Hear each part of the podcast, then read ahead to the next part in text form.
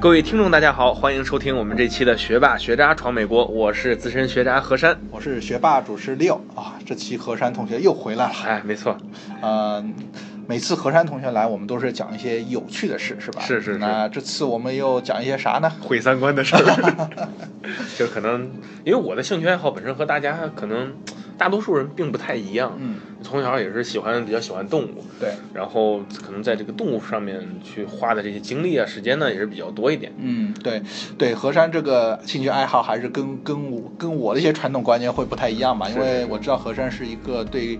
呃，陆龟或者是整个龟类的一些一些嗯比较热爱吧，就是热爱小动物吧，是吧？是是是，对，然后我知道何山还有一个自己的一个自制自制的一个视频节目，是吧？对对对，叫河山龟说，哇，所以说何山对龟的热爱真的是不言而喻。是那我知道何山之前的话，有一段时间好像是回国专门去考察，就是国内的一些一些龟龟的一些东西，是吧？一个龟场。呃，对，其实当时也不算考察吧，因为嗯之前说实话也是毕业以后很久没有回国，嗯因为说实话咱们在这边上学的时候也没有一个很长的一个时间可以回去嗯去了解一下嗯这个国内这个情况。嗯当时也是。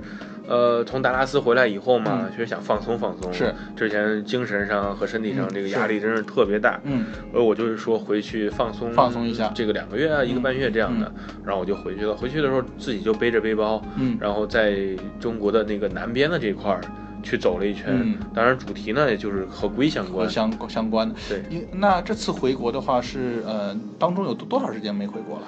呃，大概一两年吧，一两年没有回。因为一两年实际上说实话不算一个很长时间，但是我觉得。如果是回国的话，真的国内这一两年的发展真的是不不言而喻吧。没错因为我记得我呃一八年去一八年的我回国两次，但之前一次好像是呃一六年还是两年之前的。嗯，那我这去年这一年我自己回国也是感觉哇，那这个真的变化是超超级大，就是超级快。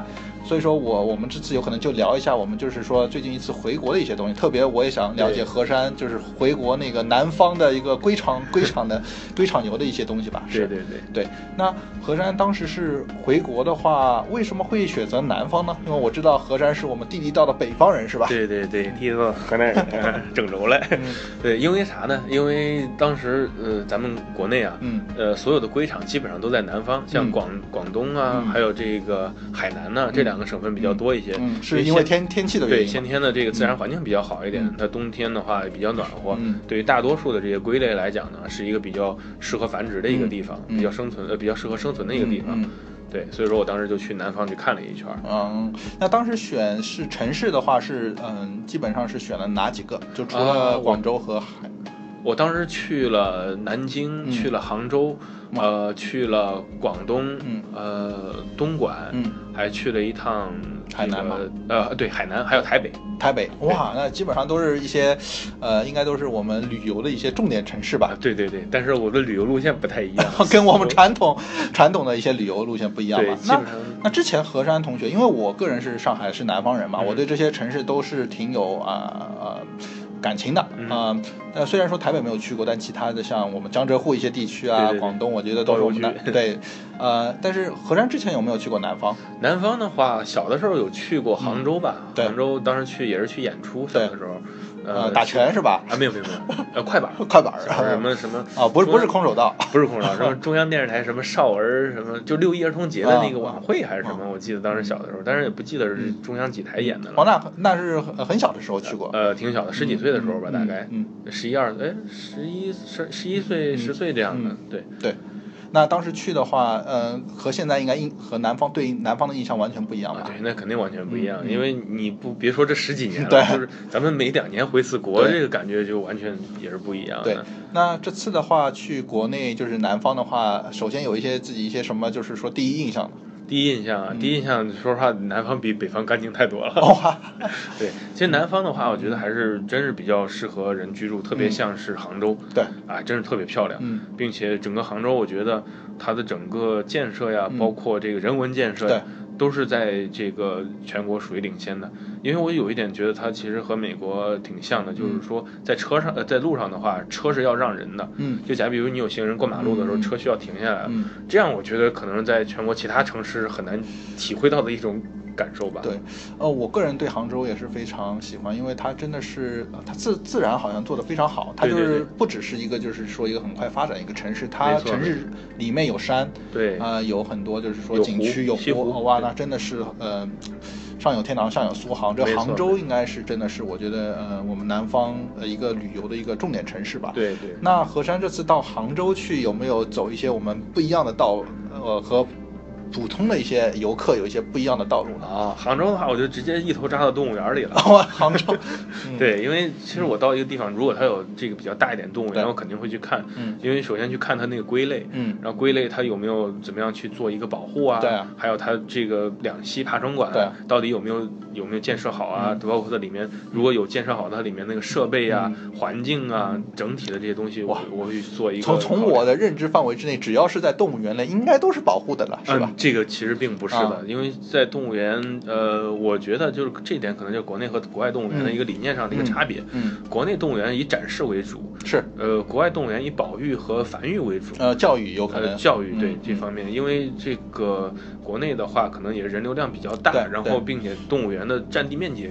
稍微比较小小一些，对。对，就是它的这个整个的这个条件呢嗯，包括资金呢嗯，并没有那么充沛。嗯，所以说，这个也就是为什么在国内有很大一批人去反对这个动物园，对。就是说这个动物园其实对动物的一种监狱，嗯。这个其实我也是赞同的。嗯。但是你像美国这边呢，这些动物园很多的一些动物园，它是和科研呢，嗯。还有这个呃保是相是相相结结合的，但是国内有可能也是因为一些嗯，它的一些就是说资资金有可能没没没有足够，或者是一些地域它没有这么大的一个地方给你建建建建动物园嘛。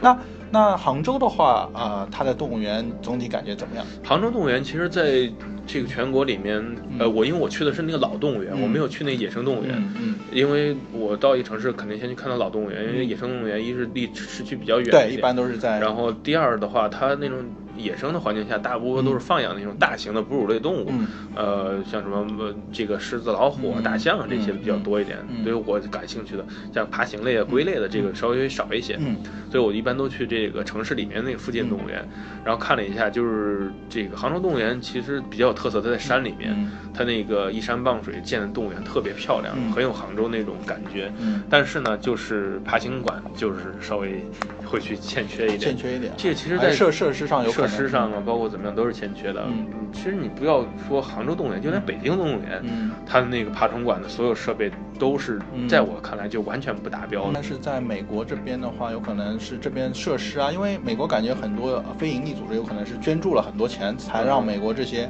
呃，就是说有可能呃动物园有这么好的一些一些环境吧。那国内有可能还是有待提高吧，有可能是。，这边动物园大多数，你像它会在一个 AZA，、嗯就是美国这个动物园和海洋馆嗯。的一个组织，嗯。它很多的这个组织它是有目标的，它嗯。目标是说让某呃一种生物最少要延续二百年。哇哇，这延续二百年是是怎么样一个概念呢？就是它要去建基因库让每一种动物嗯。啊，它需要去给它做一个基因标注、基因检测嗯对，然后再让这个组织里面这些动物呢来回去呃去交配，嗯。然后保持它的生物多样性，嗯。保持二百年。嗯。嗯，像我们知道很多那些。呃，这个濒临灭绝的动物啊，就是极度濒危的这些动物，它野生的个体很少，嗯野外基本上有的就灭绝掉了，它只有人工的这几个对，它是很难让去繁衍下去。对就像那个华南虎，对，呃，就是一个很好的例子。嗯你怎么样再去让它去繁育的话，它就那几只，嗯对。这这这个很难了。所以说之前实际上在这个动物有一定呃数量的时候，已就要去保护，就要去保护对，没错没错。明白。这也是我为什么要做那个和商业龟说的一个理念。嗯。因为说实话，这个全世界的这个大部分龟类嗯。都是被走私到咱们国内的，嗯。并且那些极度濒危的，嗯。像野外可能前几年数据还有七百只，这两年数据就两百只，嗯。估计明年就连一百只都找不到那种、嗯。那种龟，叫安格洛卡洛嗯。陆龟，嗯。在国内玩家手上的那个数量远远大于野、嗯。野生的数量。对，那我好奇就是说，呃，何山当时去杭州，那所以说去看看了他们这个这个这个龟类，嗯。是不是你会呃不？呃像你说的，有可能注重那个，就是说他们这个龟类的一个一个生存生存环境吧。对那他们的杭州这个龟类爬行动物，它们的这个这个数量或者是种类有没有就是达到你的标准呢？哎，这个完全没有。对，说实话还没有那个花鸟鱼虫市场上卖的那些多。嗯嗯因为怎么有？可能我个人啊，就是从我个人感觉，有可能就是作为一个从动物园角度看，有可能爬爬行类的动物，像这种龟啊，有可能不是那么受关注，有可能这这个其实嗯就是一这个一语点破。对这个就是这个这个行业的痛点，嗯因为什么呢？它不像大熊猫，嗯不像狮子老虎，对就很可爱。大象啊这些，对你很大一个，对，啊就小孩子啊和家长去，就是先先看这些，是没错没错嗯，对，这个爬行类动物啊，啊它一般给人一种比较冷的那种感觉，比较冷血，而且长得不是那么 Q，是吧？啊，对对对，嗯长得不可爱，这个嗯，但是你要仔细观察爱它的时候，你会发现，啊其实每个龟还都是很可爱的。OK，呃，但是为什么从我角度，龟都是长得差不多的呢？对哎呀，老大，你那些会计报表我看的也都是一样的。对，但是每个人就是其实隔行如隔山，对对对，是所以说这个方面嗯也是，这也是我们现在处于这个呃保护行业的一个痛点。对因为它并不像那些哺乳类动物那么可爱，对，你很难受到别人的关注，对大家是不愿意去把钱投在你这个项目里，就比较小众，但是我觉得这种小众就特别需要别人的一些关注或者。没错，因为它说实话，在整个的生态链里面，它是很重要的一个环节。对，你如果缺少了它来讲，对于当地的整个环态呃一个生态环境是一个是一个很巨大的一个危害。OK，明白。那如果从这个角度来说，杭州动物园，我觉得还是有很多工作要做的，是吧？没错没错，其实不光是杭州动物园，对全国嗯每一个动物园都是一样的。对，现在可能做的归类最好的是上海动物园。上海动物园，对，哇，那我对我的家乡还是要有点自豪。但是，但是像我前面说的，有可能难点还是在于，有可能有一些动物园还是要出于盈利考虑，有可能还是说，呃，多进一点大熊猫嘛，是吧？呃，对，多进一点大象，这个其实也是呃，也是中国在野生动物保护方面的一个、痛点一个一个一个，也不能说痛点吧，嗯算是一个问题吧，嗯因为现在。国际上这些组织一直在盯着中国，嗯。有一个叫 CITES，、嗯。就是一个分类的一个、嗯。一个组织，就是野生动物危机的那种分类的那个，它分成什么不受威胁、啊易受威胁啊，嗯。这个嗯。直到那个濒危、嗯。这个一个组织，它一直在盯着中国，嗯。因为所有的动物它会都会给它分等级、嗯。C i t e s One 就是最高的一个等级，嗯。就是最容易受嗯这个威胁的那个动物，嗯。就是呃要么就是处于濒危、呃或者是极度濒危或者野外灭绝的这种嗯。动物的话。其实是是不允许国家之间的这种贸易嗯或者进口的，嗯。但是就像广州长隆嗯那野生动物园，嗯他们一年就进口了十几只还是嗯几十只的这个、这个野生的非洲象。嗯当然知道，我们知道非洲象是 CITES One，就是最高等级那个保护。嗯然后，并且它进到中国以后，它是合法的手续进到中国以后，但是死了一些，嗯，对，就是因为有可能不适应环境啊，环境对啊对，死了一些。这个时候，国际上就那些保护动物保护组织就盯着中国，嗯就一直在去说这件事情。嗯其实这个也是我们现在做保育的一个痛点。嗯对，怎么样能让就是有能力的这个组织就合法的去进来一些这些动物，嗯然后去在不同的这个在原产地之外来去做一个对，适合实际上是一个当地的保护。难点嘛，因为我觉得如果像这样的一些动物，还是有可能还是想让更多人去看到它们。但是如果它离开了它原来这个生存环境，怎么样去适应下来？我觉得这个是个难点嘛。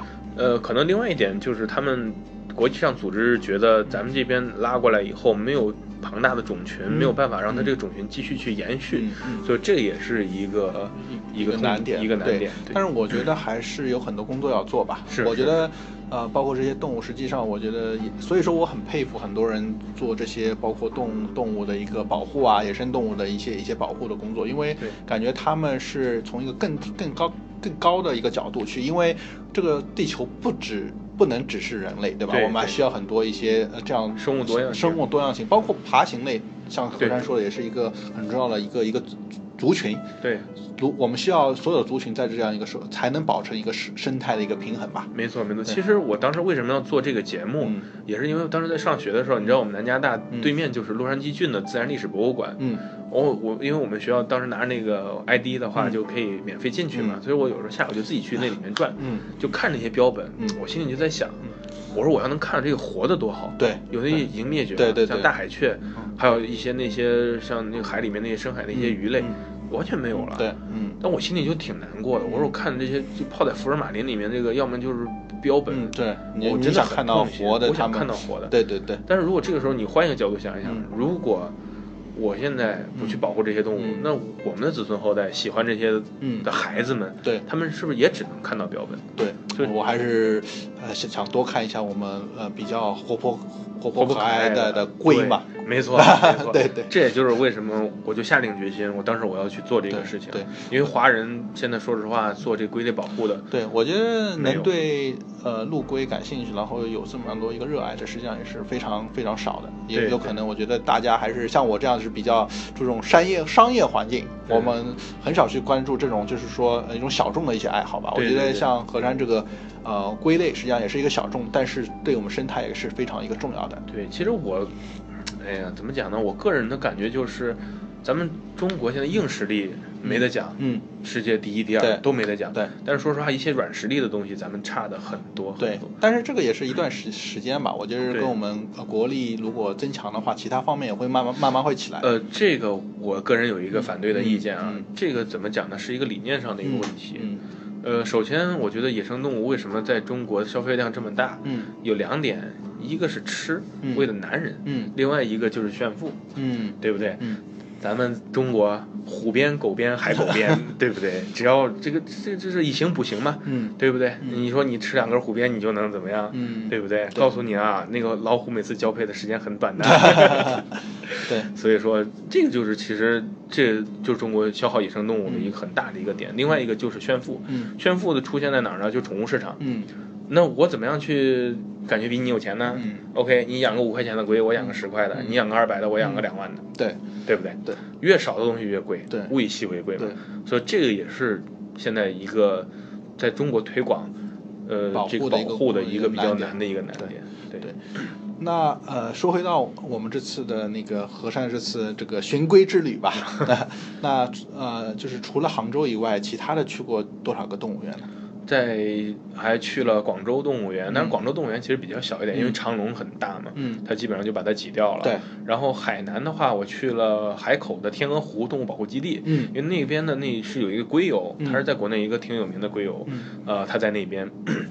他在那边也是专门在那个动物基地里面来去做这个陆龟的一些繁育的工作，嗯所以当时也去那边看呢，嗯他那边做的还是挺不错的，嗯令我比较印象比较深刻对。另外一个我觉得是这个台北市立动物园，嗯他们做龟类保育区，做龟类保育其实是在整个亚洲嗯算是数一数二的。嗯，这这方面我还是觉得是挺不错的。对，听上去这三个都各有特色，像你前面说的，而且这三个地方，包括你说的台北，嗯，然后你说的一个海口，包括你说的广州，实际上他们的一个一个嗯天气因素，实际上是非常有可能适呃就适合这种龟类的一个繁繁殖吧，是吧？没错没错。对，那比起来这三家，包括广州的一个那个长隆，也是嗯全国有名的一个一个野生动野呃动物动物园吧，然后包括你说啊、台北的嗯动物园，包括海口，他们各有各的特色吗？没错没错，呃，其实长隆我当时没有去，我去的呃是广州市区的那个比较老的那个动物园，他们那边的话，这个就不用讲了，对，因为就是比较老，然后设施比较陈旧，对对。然后整个那个爬行动物馆基本上是，就我就不建议大家去的，我就不是不建议大家去的。嗯然后这个比较有特色的一个是这个海口的天鹅湖，嗯。另外一个是台北市立动物园。对，像台北天鹅湖，它是叫动物繁殖呃动物养殖基地，嗯。它是一个私人的。嗯。像他们那个老板之前也上过中央电视台那个中央七台那个致富经，嗯。就是他其实就是做一个动物进口，然后一个生意起家的一个老板。嗯。然后他也是个人比较喜欢动物嘛，嗯。然后就把自己一些比较喜欢动物就留下来，嗯。然后我们越留越多，慢慢对。就自己开了一个小的私人动物园。对，然后他那边是当时进口了一些，呃，很大的索马里的巨人豹，嗯。就是巨人豹纹陆龟，特别大，一个能长到一米多的那种，有可能达不到一米多，可能七八十厘米这样的特别大那种嗯巨型的豹纹陆龟。呃，他们进了一批，嗯并且成功的在那边繁育了。嗯还有他们那边有很多的那亚达阿伯拉，就是世界第二大的那个大的陆龟，嗯还有这些这些龟，还有很多苏卡达呀什么的。这可能养爬行动物的大家就一听听出来了，嗯就是说它那边做保育还做得不错，嗯因为它的繁殖率啊什么都很高。嗯所以作为一个私人动物园来讲，能对于爬行动物有这么大的一个嗯，去关注点，对，这个我是其实让我挺惊讶的，嗯并且当时和那个国内那个很有名的那个养龟那个人去聊了一下，嗯他对整个整个陆龟啊，还有整个保护啊，整个繁育啊，嗯也是有自己一套比较呃深的一个见解。嗯嗯、呃那我们的那个呃台北的那个那个那个动物园呢？然后呢，其实对我印象最深的是这个台北市立动物园，嗯因为当时也是一个台湾的一个龟友带着我去的那个市立动物园，这个我们其实在网上也认识有两三年的时间了，然后也是第一次见面，嗯然后他当时是认识。这个台北市立动物园里面，就后面去管这个整个爬行类动物的一个主管，嗯然后呢，他就把我带到了那个就是后场，就是我们在前面看不到的那些，就动物园里面的养殖区域，他们自己的保护区域里面去看了一些、嗯。呃那个不对外展出的那些龟类。嗯。然后其实，在台湾他们那边做的这个龟类保育保护还是真是挺好的，嗯。不过他们也有自己的痛点，就是拨款太少，嗯。他们很多龟下出来的蛋，嗯。他们不愿意去孵化，嗯，因为动物园里面每一只龟出生以后，它要做终生的一个记录，对所以讲他们那个动物园没有那么多人力，没有那么多场地，没有那么多资金嗯，他不愿意去做这个。所以当时我去看的时候，他们已经把一些龟蛋嗯就是完全放在外面，没有去让它去孵化。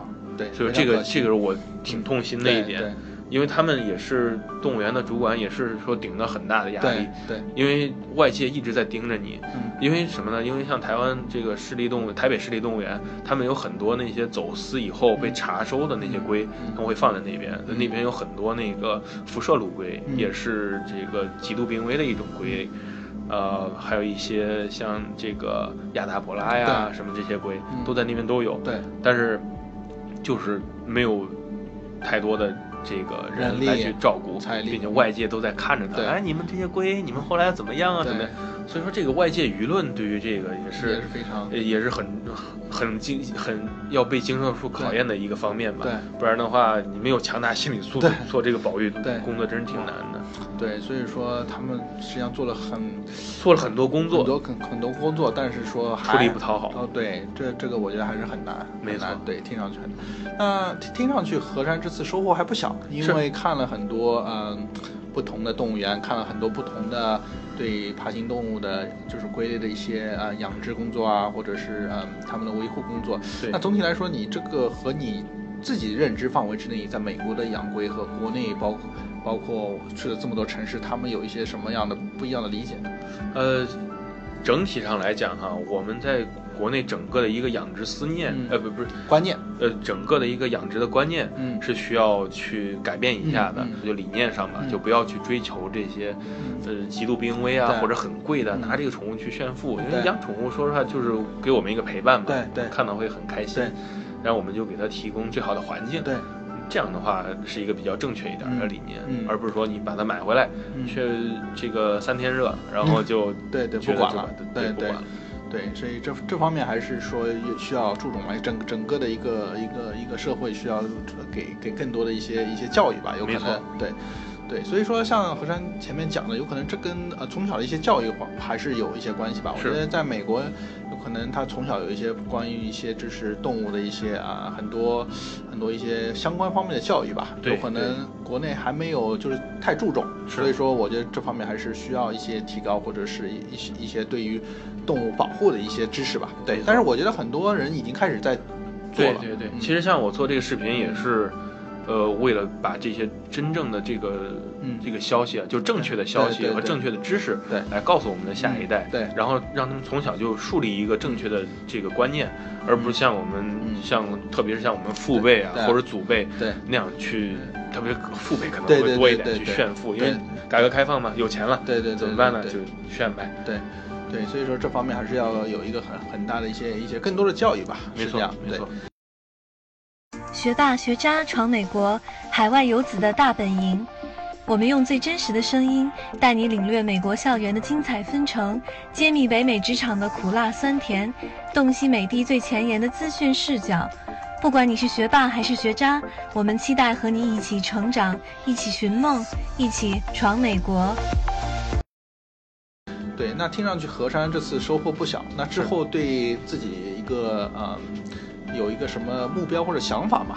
呃，这个肯定有了，嗯这个其实是一个属于一个中长期的目标吧对。呃首先也是在寻找志同道合的人，可以一起来去做这个动物的保护。对，呃，特别是注我会注重在龟类的保育这一这一块儿。嗯然后呢，我的我的想法就是说，可能在美国这边，嗯我需要建立一个组织，对建立一个非盈利的组织。嗯然后呢，我会到世界各个地方，嗯到原产地嗯来去对这些龟进行调查还有保护。嗯然后我会把一些就是龟类，嗯呃，这个相关的这个旅游啊、教育啊，呃，包括保育啊这些方面结合在和商业结合在一起，嗯来去做一个整套的东西，嗯来让大家对龟类有一个更好的了解，嗯。从而起到一个更好的一个保护的一个作用。对，实际上这这个实际上我觉得已经超出一个嗯呃国界了，它只是说一个对我们一个整个社会、整个人类的一些，就是说，因为动物是我们最好的朋友嘛，对。所以说这已经是跟中美已经没有关系，而且是一个个人的一个对一个更大的一个方向的一个理解吧。是是，对这个是我自己一个梦想吧。，对因为现在赚钱以后也是为了做这些东西。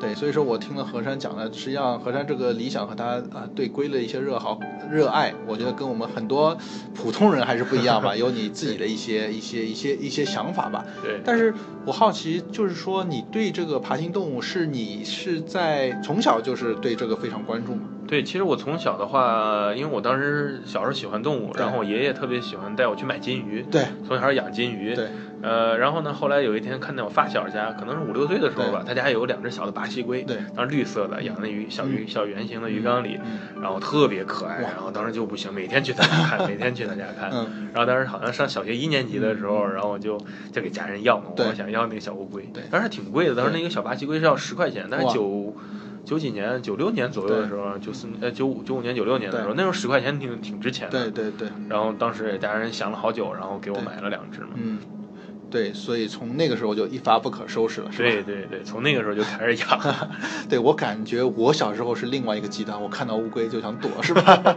但是我感觉这是每个人的一些天生的爱好会不一样吧？是对，对因为是，但是我觉得何山是从这么小就开始对龟的一个喜爱，有可能也是你，嗯、所以说才会给自己有一些使使命感，感觉这个龟实际上，嗯，我我想做更多的事，是吧？对对对，因为我是不想让一些种类灭绝，然嗯后让以后后来的这些爱好者们看不到他们这个活的这个个体。对对，呃，哇，讲了这么多龟，我觉得何山这次呃说的回国经历，大部分都都是在往龟场或者动物园在跑，是吧？没错没错，还真是真是跑了几两个龟场嘛，然后那边也是去看了一下，我就没想到，其实我就这个节目大概现在做了不到三年吧嗯，到五月份呢做三年，对。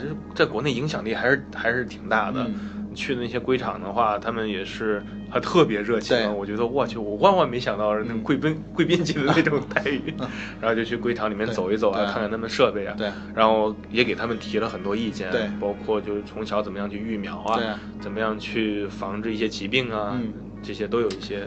哇，我感觉现在何山是呃在龟方面的一个嗯小有名的自媒体人是吧？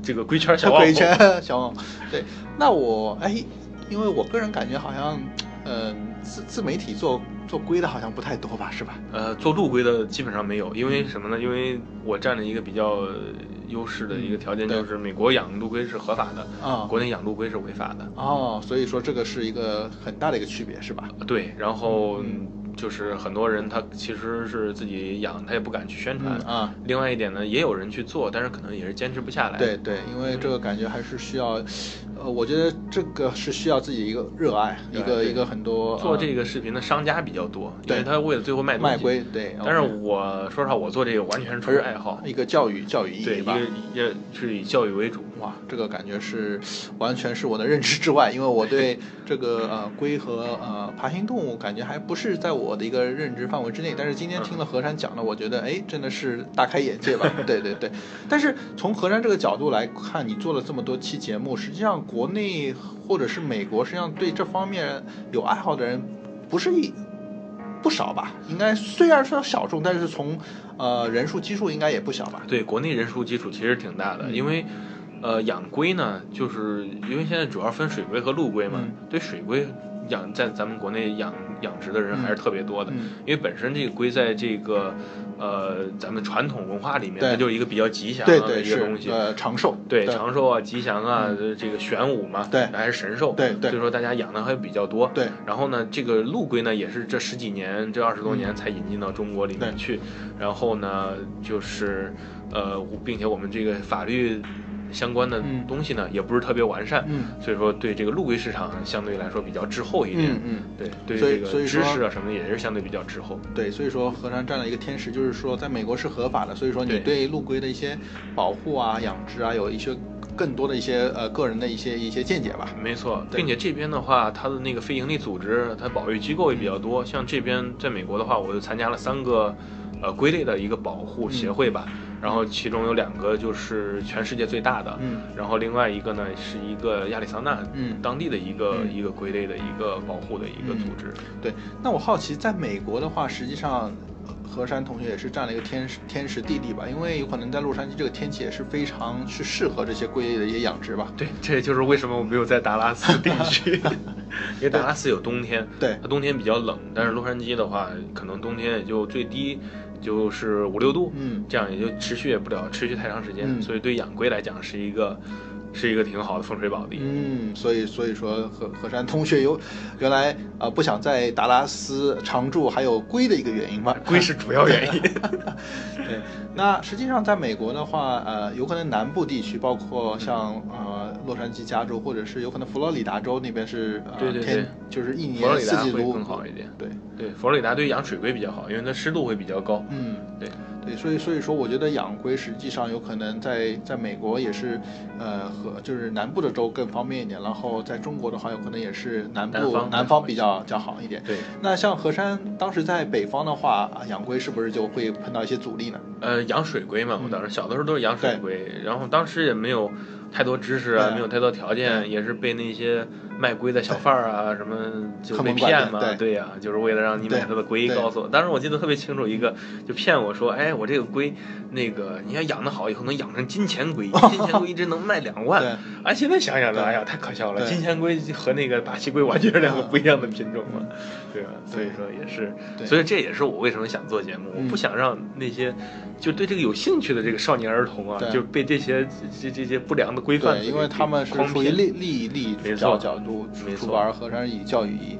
对，所以说我感觉这个龟里面的世界也真的是非常大。对，挺有意思的，嗯挺有意思的。对，哇，今天讲了这么多，我感觉把河山的一个龟的一个心路历程，我们理了一遍，是吧？对对对，这其实很早以前就想讲这对个这个节目了嗯，但是也是之前就是先捡着其他的嘉宾，对对对，今年难得河山，但是我知道河山现在有一个计划，还是说回国，呃，一一段时间继续去考察你对对对对一个龟的养殖的一些一些机机会或者是一些一些机遇吧，是吧？对对，因为这次回国主要也是想着，首先两件事情吧，就是把这个保育和这个商业结合在一起，因为咱们现在经济发展太快了，对，你如果不适应中国特色的那种保育，嗯是根本没有意义的，也做不起来的。嗯所以这个也就是为什么这次要回国。我在去年的那个龟类保护大会上，嗯。就美国每一年有一个龟类保护大会，嗯。上面认识了一个一个朋友，嗯。他是康奈尔大学毕业的研究生，他是之前是做那个呃电脑的 CS 的，嗯。呃，然后呢，他现在也是自己在去往这方面去做研究。嗯然后那次我们真的碰到以后，就一拍即合。嗯，然后他是对商业方面比较浓重一点儿，然后我是这边对保育比较浓重一点儿。对，然后我们就嗯吃饭啊，嗯然后聊天啊，嗯就去去去去分析这个事情。嗯最后得出结果就是，想在中国做保育，真的是需要商业和这个保育结合在一起才有可能，对不然的话完全没有可能。嗯，所以说也是想嗯。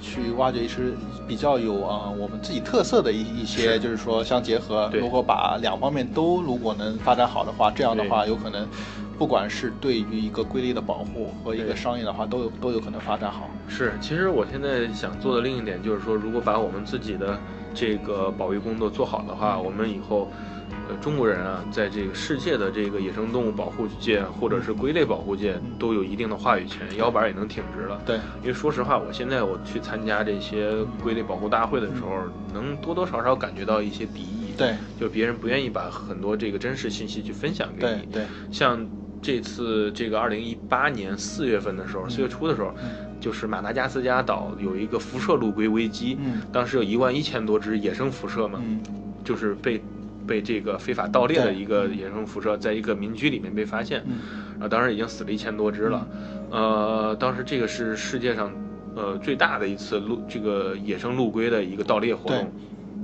当时发现以后呢，就是那个几个陆龟的，就不是几个龟类的保育组织就去开始去介入这件事情，里面要要捐款呢，干嘛的，然后也是需要这个志愿者去过去帮忙。嗯。然后我当时就就就给他们就是组织了一个捐款嘛，当时捐了大概两千多美金，也是都是中国的那些龟友，就对节目的那些我节目的那些粉丝对 捐的这个钱，然后捐给美国，然后嗯捐给他们之后呢，我说我也可以报名去，嗯。我说我有这个所有知识我都我都会，对。什么怎么样去处理龟嗯，怎么样去检查，怎么样去打药，对。呃，我都没问题。嗯。然后呢，别人那边就不回我，嗯。不回我信息，嗯。然后说没问题，我们要怎么就是美国人那个对托词那样，就那然后后来我就其实挺伤心的，你知道吧？我真的是一心想去去做保育，，有非常大的一个歧视，呃一个偏见。所以我们我们现在在这个野生动物保护界，特别龟类的这个保护界的名声真的是特别特别差。嗯，是这也是我想改变的一个事实嘛。嗯我想就通过我们自己的努力，把中国属于中国自己的保育给做起来，对，做好。嗯这样的话，我们以后在世界上是有发言权的。对。对，所以说我觉得这个这个理想还是非常大的，有可能还是需要很多教育和一些啊，像河山准备要做的和一些商业的结合，这样的话可以做出一些自己一些道路吧。没错没错。其实不过我也觉得，呃，正在变好，一嗯步一步正在变好。特别通过我这个节目的话，这两年多，当时在四月份的时候，我做了一次这个募捐嘛。对，呃，因为是五月份，就是当时到五月份满两年，就两年这么长时间。我当时就在群里面喊了一声，我说我需要募捐，如果大家想捐款的话，把钱直接打给我微信，嗯。然后我这个换成美金捐到那个组织。